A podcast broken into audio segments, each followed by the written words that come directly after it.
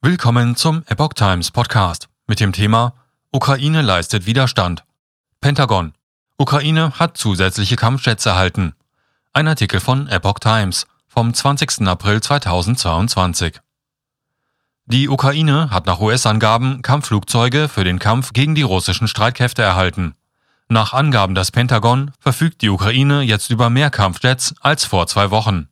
Pentagon-Sprecher John Kirby sagte in Washington, die Ukraine habe zusätzliche Flugzeuge und Flugzeugteile erhalten. Angaben zur Herkunft oder Bauart der Kampfjets machte er nicht. Die Ukraine hatte die NATO zur Lieferung von Kampfflugzeugen aufgefordert. Im Raum stand die Übergabe von Maschinen des sowjetischen Typs MiG-29, an dem ukrainische Piloten ausgebildet sind. Mehrere europäische Staaten verfügen über MiG-29-Jets. Neues Ultimatum.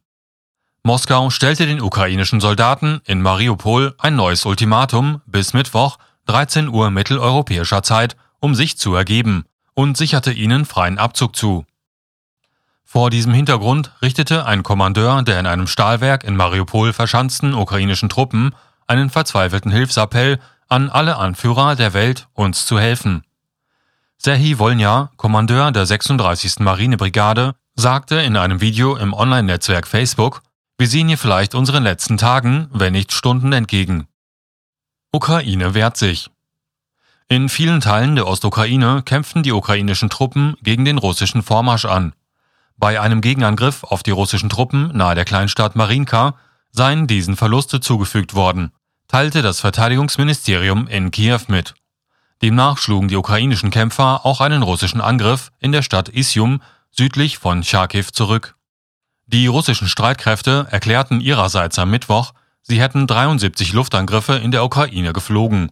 Die russische Führung sprach am Dienstag von einer neuen Phase des Militäreinsatzes im Nachbarland. Nach Darstellung der Regierung in Kiew begann Russland mit einer seit Wochen erwarteten Großoffensive in der Ostukraine. Von der Leyen will Hilfen erhöhen. Die westlichen Verbündeten wollen ihre militärischen und finanziellen Hilfen für Kiew nochmals verstärken und den wirtschaftlichen Druck auf Russland weiter steigern.